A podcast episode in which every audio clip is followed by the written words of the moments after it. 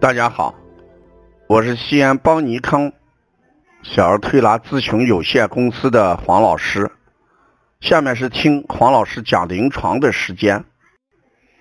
今天我讲的是一个临床小故事：隔墙有耳与哮喘。咱一听起来，哮喘与隔墙有耳，嗯，怎么都不着边。但是这是一个真实的故事。在我今天上午给开店班学员讲课的时候，我讲到了便秘，也讲到了大便习惯的养成，尽量让让孩子要到早晨五点到七点这个大肠经指令时间段排便，养成良好的排便习惯。讲到这一句的时候。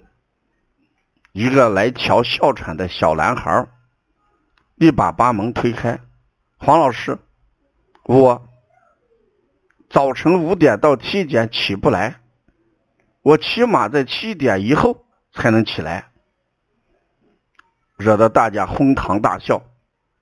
他把门关上出去了。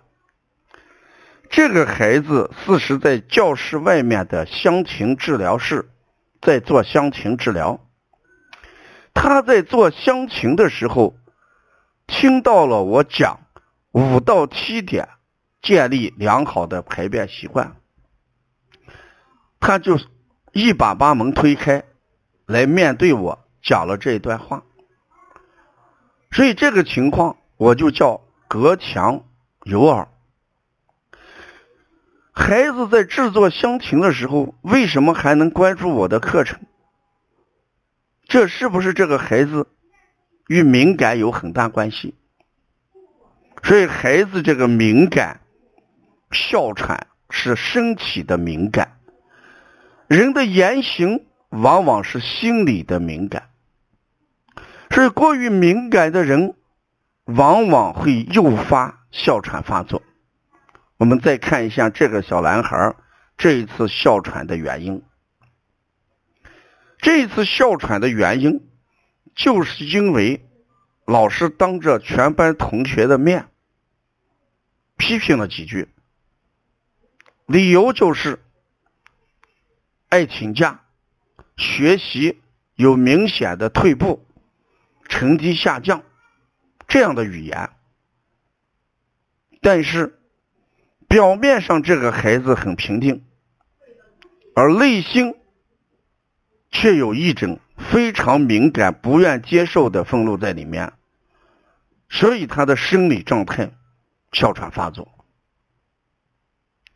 所以隔墙有耳代表的是孩子的敏感度，老师对他的训斥也代表了他的敏感，而触及到他的心灵之后，通过肢体来表现出来。他没有跟老师对抗。他没有否定老师，他也没有当着面去狡辩，但是更为可怕的事情，不是我说的顶撞老师，不是跟老师狡辩，更为可怕的事情就引起了哮喘。所以我们如何让孩子平时不要过于敏感？我们从心理上要做一些调试。如果孩子的内心思维敏感，而把这种敏感的压抑通过身体状况表现出来，这是非常可怕的一件事要比精壮老师、反抗老师，甚至跟老师对着干，要危险的多。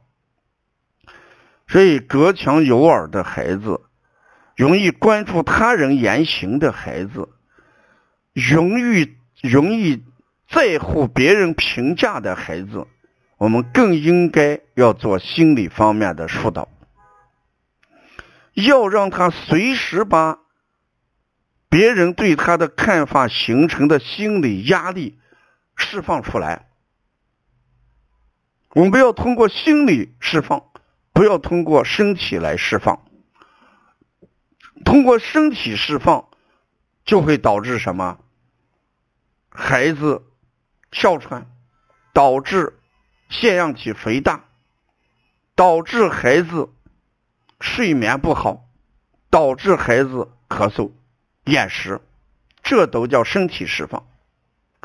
如果通过心灵能释放的话，就减少了身体的压力啊。所以我对这个孩子。跟家长一直在沟通，让家长要做心理疏导，要让孩子把无关紧要的一些压力不要搁在体内，及时把它释放。老师批评之后，我们要正确的认识老师到底是批评还是关爱。